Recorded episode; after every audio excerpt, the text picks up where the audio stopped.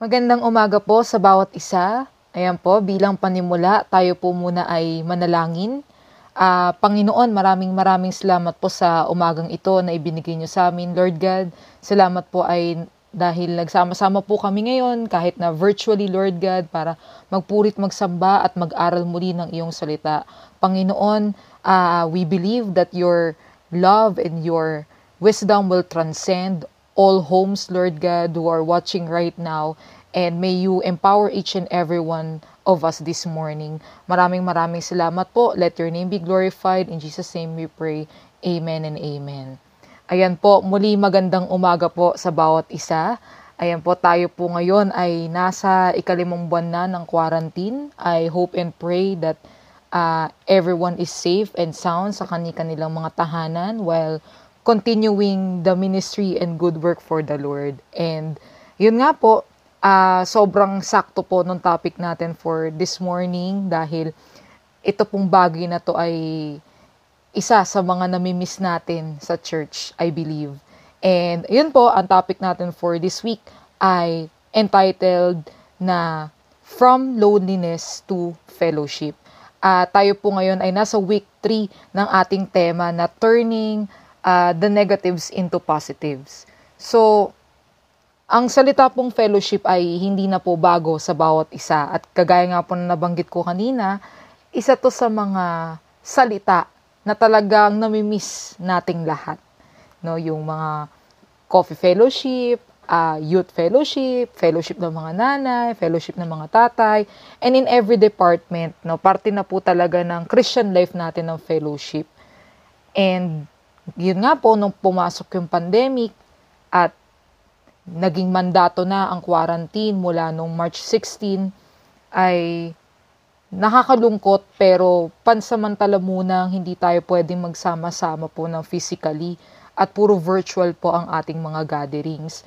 But then again, walang makakapigil sa uh, mga anak ng Panginoon para magsama-sama at ngayon pong umaga ay pag-aaralan po natin kung bakit ba ang salitang fellowship ay isa sa mga salitang paborito nating mga Christians at why uh, why loneliness can turn into joy when we have fellowship with one another. So, yun po, magsimula na tayo. Ang text po natin ngayong umaga ay matatagpuan po sa Hebrews 10 verses 24 to 25. At ganito po yung sinasabi. Um, And let us consider how we may spur one another on toward love and good deeds, not giving up on meeting each other or meeting together, as some are in the habit of doing, but encouraging one another and all the more as you see the day approaching. So yung verses po na to na inimpress ng Panginoon sa akin for this morning ay masasabi kong complete package na siya kasi nandyan yung buong to, nandyan din yung promise, nandyan din yung command, nandyan din yung uh, anything that the Lord wants us uh, to hold on to kung bakit kinakailangan natin mag-fellowship at bakit nga ba sobrang matunog tong salitang to. And uh, sa akin po, hindi na po rin bago ang salitang fellowship. Talagang since uh, mula pagkabata ko po, ay nadidinig ko na yung word na to dahil isa rin to sa mga paboritong gawin ng pastor kong ama. And back then, hindi ko po naiintindihan kung bakit uh, bakit it takes a long time or it takes hours to do so. At alam na namin yun eh, kapag sinasabi niya na, oh, dadaan lang ako sa bahay na kapatid na ganito. And alam ko, and back then I really knew na hindi lang siya dadaan doon. No? It will really take him hours para lang uh, makipagkwentuhan, makipagkamustahan sa kapatid. And eventually, uh, as years go by, naintindihan ko na at alam ko pong naintindihan ng bawat isa na uh, there is something more than gathering. Ito yung klase ng samahan or eh, sa tong uh, ginagawa natin na hindi lang to basta-basta uh, pagsasama-sama, hindi lang to basta-basta bonding or hindi lang to basta-basta trip lang kung bakit gusto natin palaging magkakasama. And we're now going to discover on how come loneliness can be can turn into joy when we have fellowship with one another. And to start that, alamin muna natin kung ano ba yung Greek word or ano ba yung pinagmula ng salitang fellowship. So, yung word na fellowship, uh, galing siya dun sa Greek word na koinonia. And yung koinonia, uh, nag-derive siya dun sa Greek word na koino, uh, koinonios or koinonos. Yan. So, yung koinonia, it, it means, uh, doon ang galing yung word na fellowship. Tapos yung koinonos, uh, doon nang galing naman yung mga word na companion, uh, sharer, partner. So, yon. But then, yung word na koinonia, it doesn't only mean fellowship. If fellowship has this Greek word, koinonia, yung koinonia pala, marami pala siyang meaning. It's a single Greek word, pero napakadami niyang, uh, napakadami pala niyang ibig sabihin. And all throughout the Bible or in the New Testament, 20 times pala siyang binanggit. So, sa dalawang slides po na to na ipapakita ko, ay nakalista dito yung, uh, yung mga pinaggamitan ng word or yung Greek word na koinonia. Kung mapapansin nyo po sa two slides, ayan, hindi, ko na, hindi na po natin babasahin isa-isa yung mga verses na yan. Pero, uh, kitang-kita po dyan, no, na, na nag-start yung word na koinonia mula ng na-receive ng mga disciples ang Holy Spirit dun sa day of the Pentecost. And ano yun, uh, sunod-sunod na yon no? So, after nung, ano, nung four Gospels sa New Testament, mula nung nag-start dun sa Acts onwards, dun na ginamit yung koinonia. Ngayon, sa dami nung ano na yun, do sa 20, uh, 20 usage nung terminology na koinonia na yon ano ba ang mga, paano ba natin masasummarize to? So, there are three terms akong uh, na-derive dun sa 20 usage ng term na yon And, ayan, um, nilagay ko dito, uh, we have communion, contribution, and share. So, sa word na fellowship or koinonia, ito yung mga, ito yung pinaka-summary talaga niya. So, communion, uh, pinakikita dito that uh, the church is called to uh, to interact or to unite with one another. So, may communion, kumbaga merong uh, merong pagsasama-sama or uh, merong interaction with one another. Sumunod is contribution. When we say contribution, hindi lang yan yung uh, literal na ambagan, but when we say contribution, merong pagtutulungan na nagaganap. Okay, so pagtutulungan. And then the third word is share. So when we say share, ang pinagkaiba niya sa contribution is, yung share na tinutukoy natin dito is about um, uh, yung pagpapasa or yung pagpaparealize ng burden with one another. So, on at, at this point, um, we can derive that fellowship is a dynamic relationship. Okay, fellowship is a dynamic relationship. So, hindi lang pala siya basta-basta bonding after church service or uh, tambay sa bahay ni na ganito uh, para magkwentuhan and so on and so forth. There is more to that. Fellowship is a dynamic relationship.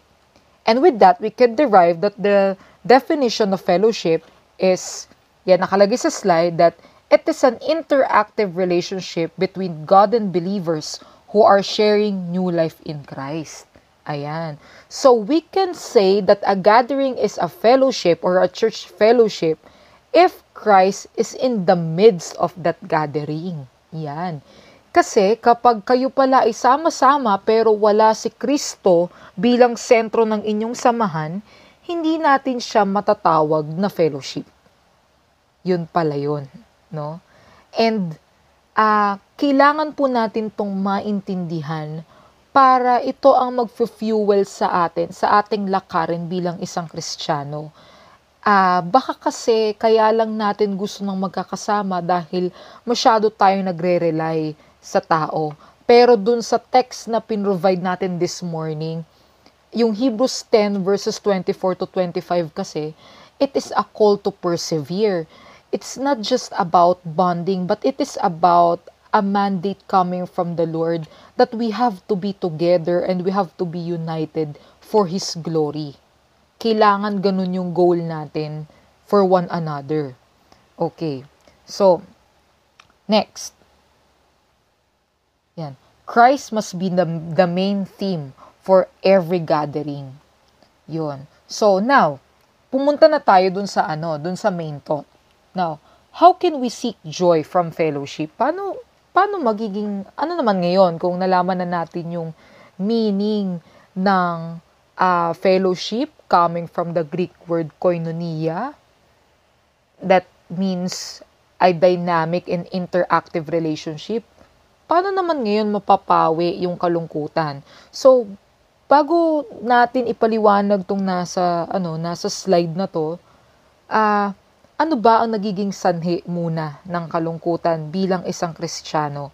Um, we can't deny the fact na dahil nga nabanggit natin na tayo ay nasa ikalimang buwan na ng quarantine, that means limang buwan na rin tayong isolated, uh, limang buwan na rin tayong uh, sumusuong to sa tinatawag na new normal na dahil nga new normal, uh, kasalukuyang nag-a-adjust pa rin ang karamihan sa atin when it comes to economy, education, and in all aspects. At kahit nga ang church, tayo rin sobrang nag-adjust din tayo na imagine na gathering natin, ang services natin online siya.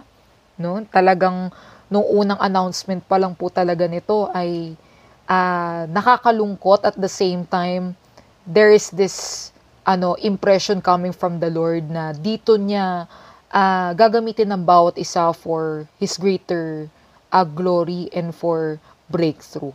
And uh, nagkakaroon ng kalungkutan bilang isang Kristiyano dahil nawawala yung essence kung bakit ba natin ginagawa ang mga gawaing ito. Kaya po natin dinefine ang salitang fellowship. Kasi, kailangan nating i-clear out sa bawat isa na hindi ito basta-basta na pagsasama-sama. At hindi natin to ginagawa merely para lang magpasikat sa tao or para lang sa gratification ng sarili natin. No, it's all about doing things for the Lord and for His glory alone.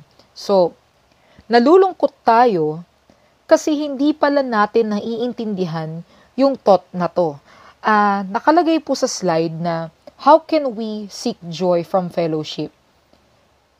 Simply by inculcating this on the greatest commandment na matatagpuan po sa Matthew 22:37 to 39 to do the Great Commission. Ulitin po natin, how can we seek joy from fellowship?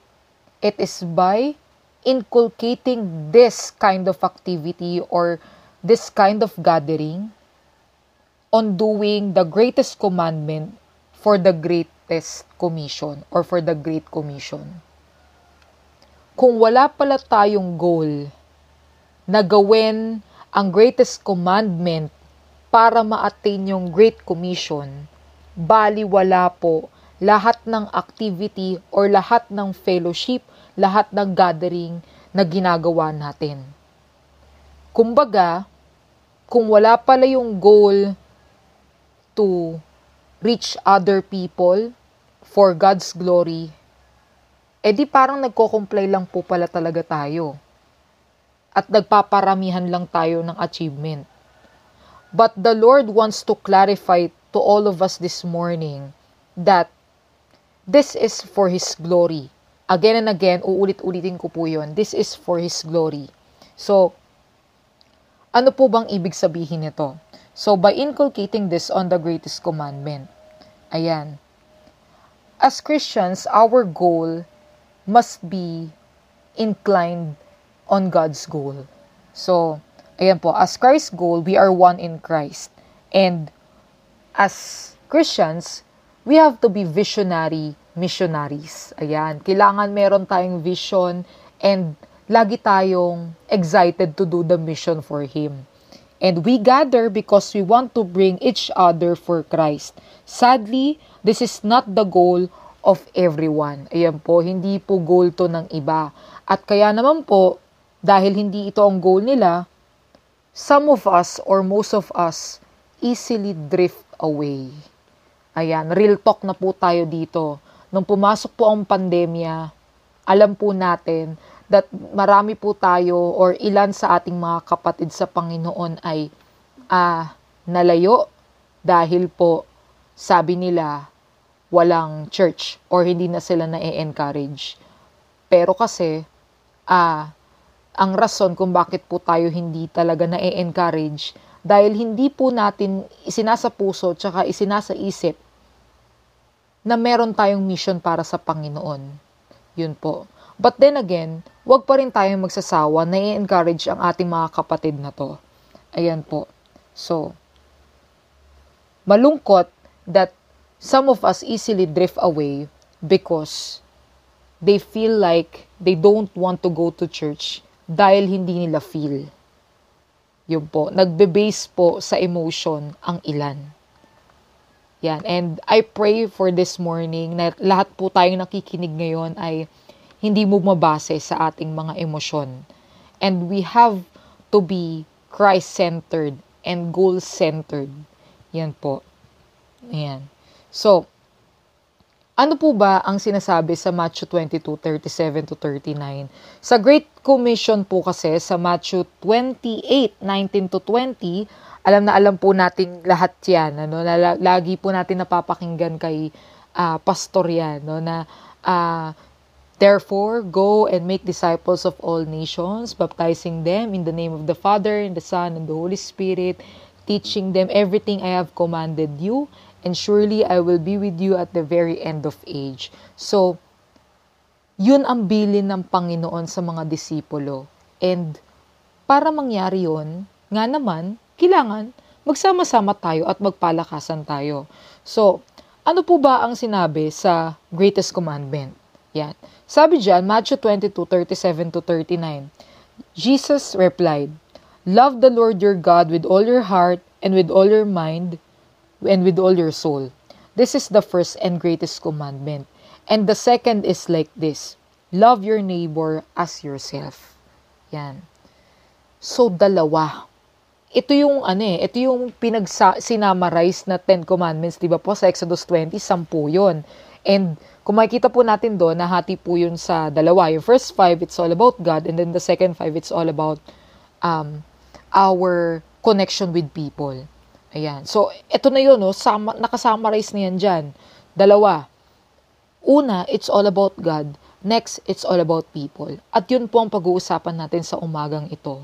Kung paano na, uh, na ang fellowship or the joy behind fellowship or to seek joy in fellowship is all about one, all about God.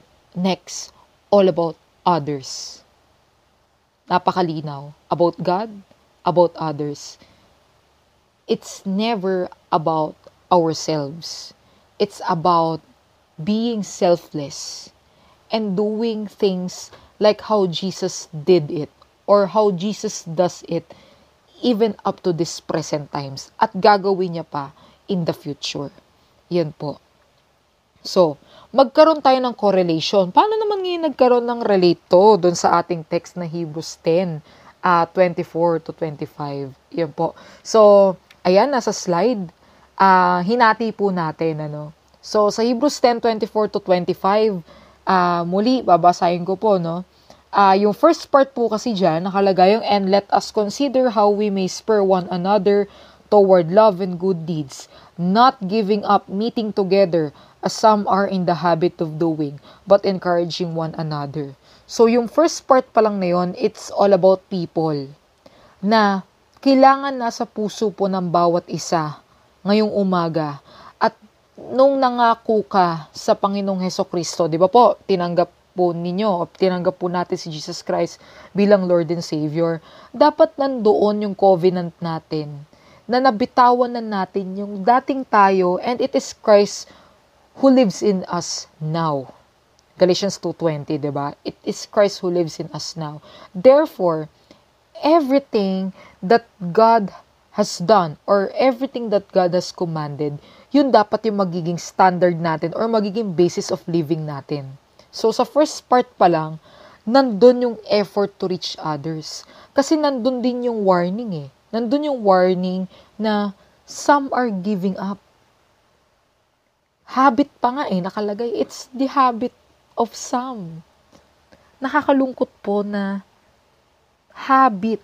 Ibig sabihin, nakasanayan na to ng ilan sa ating mga kapatid na kapag hindi na masaya, hindi na nakakatuwa, hindi na komportable, bibitawan.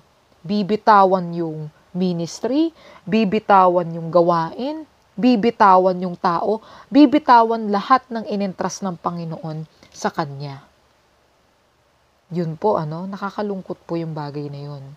But, dahil inexpose ng Panginoon tong real talk na to, tong realidad na to, tong hindi magandang realidad na to, nandun yung challenge niya sa bawat isa na mag, magsikap pa, na abutin natin yan.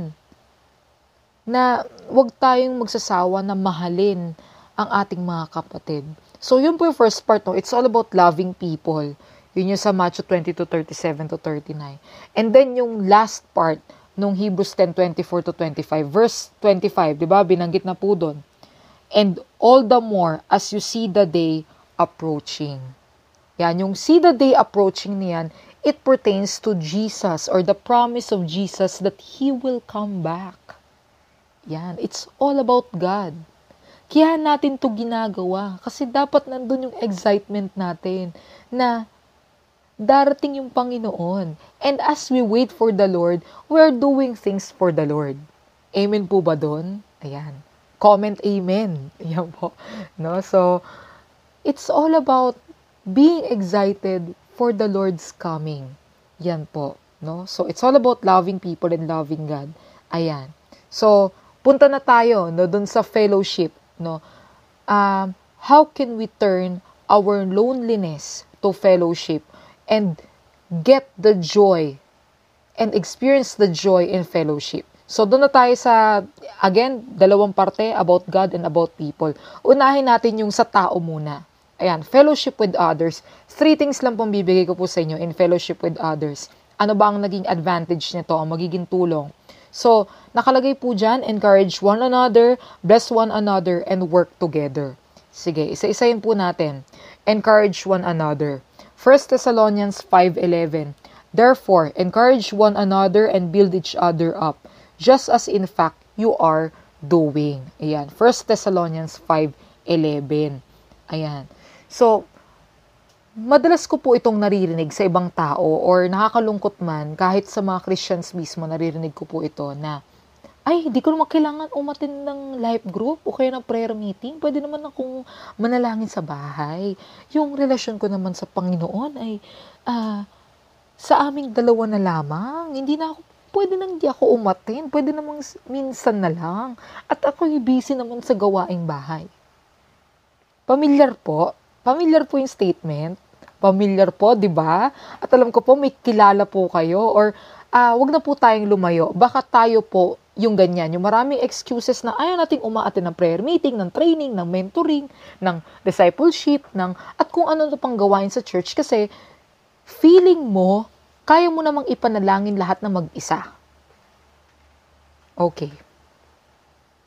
Well, tama po kayo doon sa fact that our personal relationship with the Lord is something that we have to work on talagang ano na ano to, personal na nga eh, no? Talagang kaya na natin 'to ng mag-isa. But then we must admit that at most times we are weak. Weak po tayo, hindi po natin kaya yan ng mag-isa. Yan. And with that, God gave us people who will encourage us and will uplift us. No, natutulungan tayo dun sa journey natin kasama ang Panginoon. Kaya po natin kailangan ang fellowship. Kaya po, hindi natin pwedeng idahilan na, ay, hindi ko kailangan ng mga life group, hindi ko kailangan ng mga training-training na yan. Pwede namang ako na lang mag-isa. No? We are the church. Kailangan po natin ng bawat isa. So, when we do things alone, yan, most of the time, we are helpless. We need others that God sent. Yan. Because when we go away and when we do things alone, malaki po ang tendency that the world is the one we will, uh, who will teach us. Ang mundo po ang magtuturo sa atin dahil nalalayo tayo sa mga kapatid natin sa Panginoon. Tinuturuan tayo ng social media, ng mga ng mga maling crowd or maling mga kaibigan. Yan po. Or maling mga tao. Kasi po, hindi tayo sumasama sa mga churchmates natin eh. Hindi tayo na-encourage kasi mas pinipili natin yung yung mga magpapasaya sa atin, yung mundo. And then, the next thing you know, wala na, hindi ka na motivated na magpagamit pa sa Panginoon kasi nga, hindi ka nga sumasama or hindi ka uma-attend. Ganun lang kasimple yun. When you don't attend, nalalayo ka, nalalayo ka sa presence din ng Panginoon kasi nga, walang mga kapatid na nagsusupport sa'yo. So, make it a habit or make it a point na nagpapalakasan po tayo in faith make sure that there are people around you. You surround yourself with positive people. Naalala niyo po yun, lagi pong binabanggit ni Pastor yon. We have to surround ourselves with positive people. Ayan po. Mag, magsumikap po tayong umatend ng umatend ng umatend. Ayan. Kahit na mahirap, kahit na kahit na challenging, kasi po makakatulong po sa atin to to uplift our uh, spirituality, uh, to uplift our ano, uh, yung ano natin, yung, yung downcast soul natin, mas maliligayahan, mas sasaya, kasi meron mga kapatid na handang manalangin, um, handang uh, handang i-encourage ka with ano with with hope, with peace, with love na nagmumula sa Panginoon. So yung po yun, no? encourage one another. Next is bless one another. James 5:16. Therefore, confess your sins to one another and pray for one another, that you may be healed. The prayer of a righteous person has great power as it is working. Yun po. If encouraging one another is all about giving the positive uh, vibes, the hope, uh, peace, love, for blessing one another, um, malaki ang naitutulong ng fellowship with our fellow brothers and sisters because blessing one another, it's not all about the flowery words, but it's all about, ano, ah, tawag dito, sasampalin ka ng katotohanan. Yan. Confronting you with the truth. Yun po. And kailangan po natin to para mas mag-improve tayo sa ating Christian life hindi po pwede na nako-compromise ang salita ng Panginoon kasi ini-interpret natin siya sa pamamaraan na gusto natin. Our brothers and sisters around us uh, are the ones that are God sent para turuan tayo kung ano yung tama at mali, para i-rebuke tayo, i-correct tayo, na kapatid, hindi na maganda yung ginagawa mo. Kapatid, may problema ka ba? Ipanalangin natin yan. It's all about confronting you with the truth that you can't do it alone, that you need prayers, that you need the Lord in your life. Imaginein mo pag mag-isa ka. Pag mag-isa ka, pride will take over you pride will control your life. Magkakaroon ka ng sariling prinsipyo, ng sariling doktrina, ng sariling paniniwala. Hindi na siya Bible-based. Kasi nga, lumalayo ka. So, ano pa ba ang madederive natin dito sa bless one another? Ayan. So, sabi nga po sa Proverbs 27.5, di ba po? Better is open rebuke than hidden love. So be make it a habit that uh, magpa-mentor tayo, magpaturo tayo, na mag-consult tayo sa mga decisions natin. Youth, uh, mag-consult kayo sa mga ate at kuya. Uh, ano pa ba? Um, and other leaders. Patuloy tayong magpapamentor, kinapastor sa ating mga leaders. Kapag may mga tanong, wag po tayong mahihiyang magtanong. Kapag meron po tayong mga clarification, wag po tayong mahihiyang lumapit because yan ay ang mga leaders po natin ay inordain ng Panginoon para uh, para tulungan tayong maunawaan ng mga bagay-bagay when it comes to ano, when it comes to the word of the Lord. No, kapag hindi natin maintindihan, magtanong, mag mag-consult, pati yung mga decisions po natin sa buhay. Mas maganda po na inilalapit po natin yan sa ating mga leaders para matulungan tayo na ipanalangin tayo, i-encourage tayo na magpalakasan po tayo sa pananampalataya. Yun po. So, yan po, magkaroon po tayo ng desire na magpaturo ng magpaturo. And then, next is work together. Ayan, work together. Uh, Psalms 133 verse 1. How good and pleasant it is when God's people live together in unity. Tapos sa Ephesians 4, 2 to 6 naman po, uh, be completely humble and gentle, be, be patient, bearing with one another in love. Make every effort to keep the unity of the Spirit through the bond of peace. There is one body and one Spirit, just as you were called to one hope, you were And when you're called, one Lord, one faith, one baptism, one God and Father of all, who is over all and through all in and all in all. Yun po. We are the church. And there are accounts telling us that as a church, we are uh, we are one, but we are different parts. And sana po yung pagkakaiba-iba po natin ay gamitin natin sa ikaka-unify po ng church. Mawala po sana yung pagkakumparahan, mawala sana yung inggitan, mawala sana yung hilahan pababa, mawala sana yung pag-iisip ng masama sa bawat isa.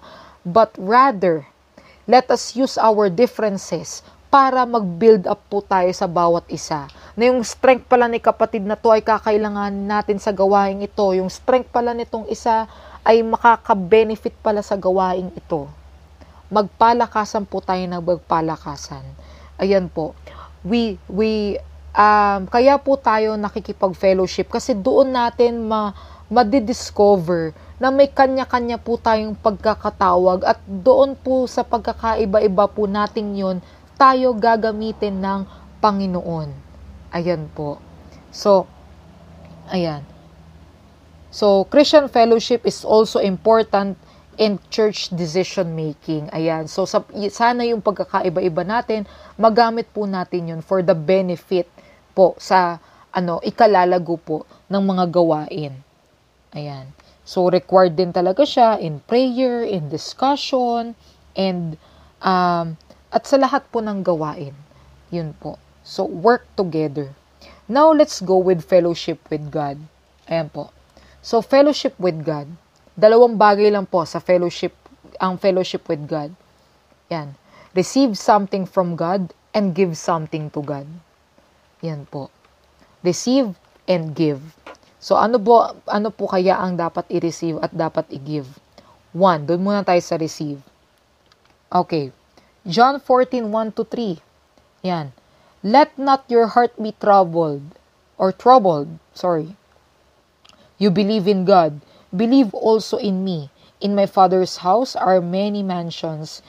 If it were not so, I would have told you. I go to prepare a place for you. And if I go and prepare, uh, prepare a place for you, I will come again and receive you to myself, that where I am, there you may be also. Ayan po.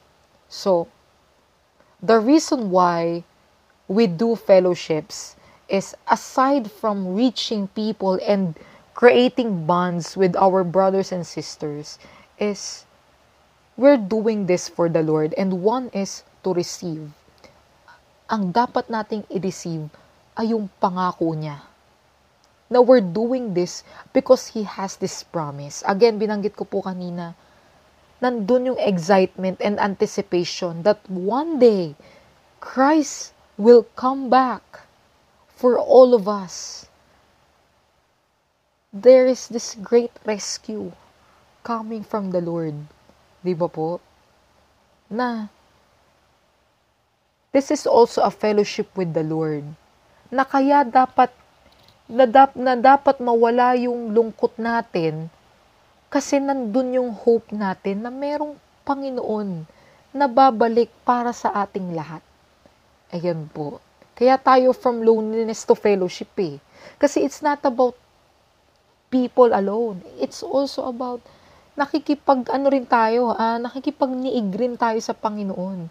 Andun din yung yung ano eh, yung kumbaga intertwined. Andun yung yung connection natin sa Panginoon na Lord, thank you. Masayang masaya ako kasi kapag nagsasama-sama kaming mga magkakapatid sa inyo, ay andun yung joy na nandito ka, Lord God, nandito ka and darating ka at sama-sama kami. Kaya sobra-sobra yung saya.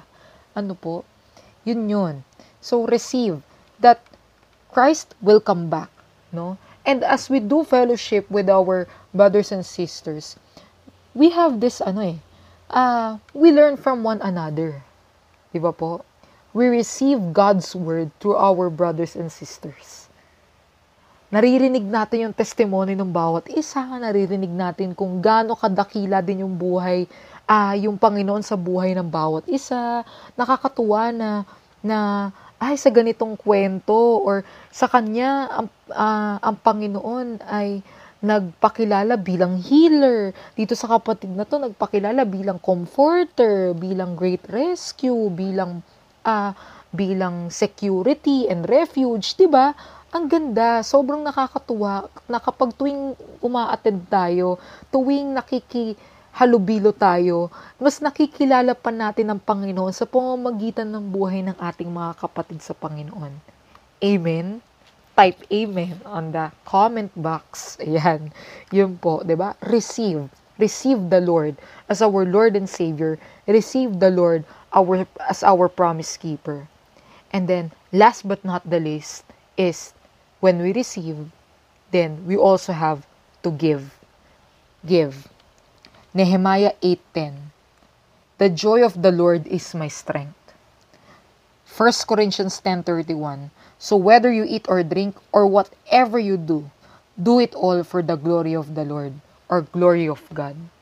Sana maging mantra po natin to, no? or maging, ano natin to, yung kumbaga, uh, yung motto in life, 'di ba? Yung talagang sana hindi yung mga quotes sa Facebook o kaya yung mga quotes sa mga social media, yung mga yung mga nagiging ano natin, yung mga nagiging statement ng buhay natin. Sana ito yung statement ng buhay natin. Lalo na tong ano, lalo na tong Nehemiah 8:10 na the joy of the Lord is my strength.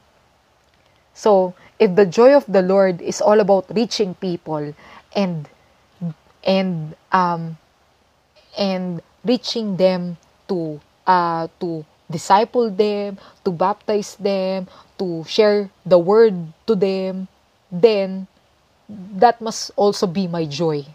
Kung ginawa ng Panginoon to na kahit hindi komportable, kahit na nakakapagod, kahit na nakaka-stress, pero dahil yun ang joy ng Panginoon, dapat yun din yung joy natin. Dapat yung tibok ng puso ng Panginoon, ganun din yung tibok ng puso natin. Dapat kung ano ang uh, kung ano din ang uh, kung ano rin ang nagpapalungkot sa Panginoon, dapat yun din ang nagpapalungkot sa atin. So, may we always do things for the Lord.